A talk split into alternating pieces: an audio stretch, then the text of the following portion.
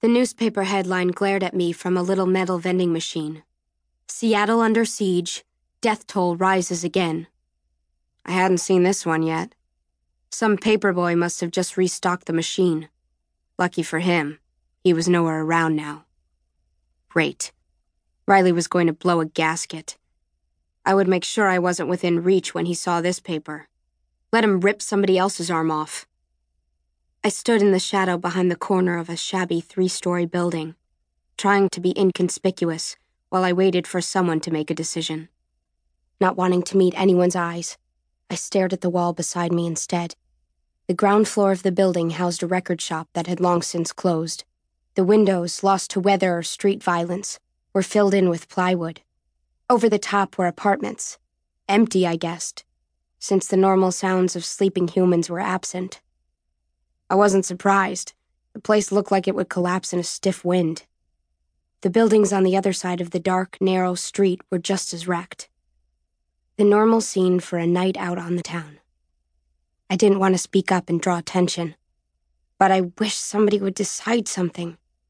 I was really thirsty, and I didn't care much whether we went right or left or over the roof. I just wanted to find some unlucky people who wouldn't even have enough time to think.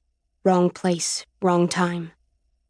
Unfortunately, tonight Riley had sent me out with the two most useless vampires in existence. Riley never seemed to care who he sent out in hunting groups, or particularly bugged when sending out the wrong people together meant fewer people coming home.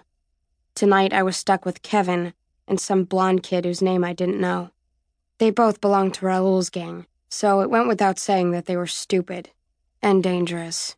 But right now, mostly stupid.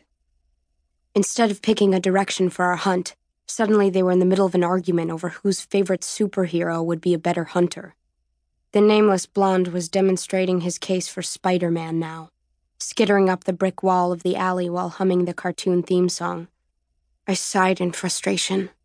Were we ever going to hunt? A little flicker of movement to my left caught my eye. It was the other one Riley had sent out in this hunting group, Diego. I didn't know much about him just that he was older than most of the others. Riley's right hand man was the word. That didn't make me like him any more than the other morons. Diego was looking at me. He must have heard the sigh. I looked away. Keep your head down and your mouth shut. That was the way to stay alive in Riley's crowd. Spider Man is such a whiny loser, Kevin called up to the blonde kid. I'll show you how real superhero hunts. He grinned wide. His teeth flashed in the glare of a streetlight. Kevin jumped into the middle of the street just as the lights from a car swung around to illuminate the cracked pavement with a blue white gleam. He flexed his arms back, then pulled them slowly together like a pro wrestler showing off. The car came on, probably expecting him to get the hell out of the way like a normal person would. Like he should. Hulk mad, Kevin bellowed. Hulk smash! He leaped forward to meet the car before it could brake, grabbed its front bumper, and flipped it over his head so that it struck the pavement upside down with a squeal of bending metal and shattering glass. Inside, a woman started screaming. Oh, man, Diego said, shaking his head. He was pretty, with dark, dense, curly hair, big, wide eyes, and really full lips. But then, who wasn't pretty? Even Kevin and the rest of Raoul's morons were pretty. Kevin, we're supposed to be laying low. Riley said. Riley said. Kevin mimicked in a harsh soprano. Get a spine, Diego. Riley's not here. Kevin sprang over the upside down Honda and punched out the driver's side window, which had somehow stayed intact up to that point.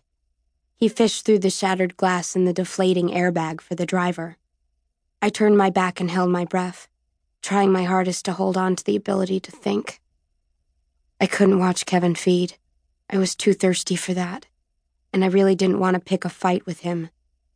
I so did not need to be on Raoul's hit list. The blond kid didn't have the same issues. He pushed off from the bricks overhead and landed lightly behind me. I heard him and Kevin snarling at each other, and then a wet, tearing sound as the woman's screams cut off, probably them ripping her in half. I tried not to think about it but I could feel the heat and hear the dripping behind me. and it made my throat burn so bad even though I wasn't breathing. I'm out of here, I heard Diego mutter. He ducked into a crevice between the dark buildings, and I followed right on his heels. If I didn't get away from here fast, I'd be squabbling with Raoul's goons over a body that couldn't have had much blood left in it by now anyway. And then maybe I'd be the one who didn't come home.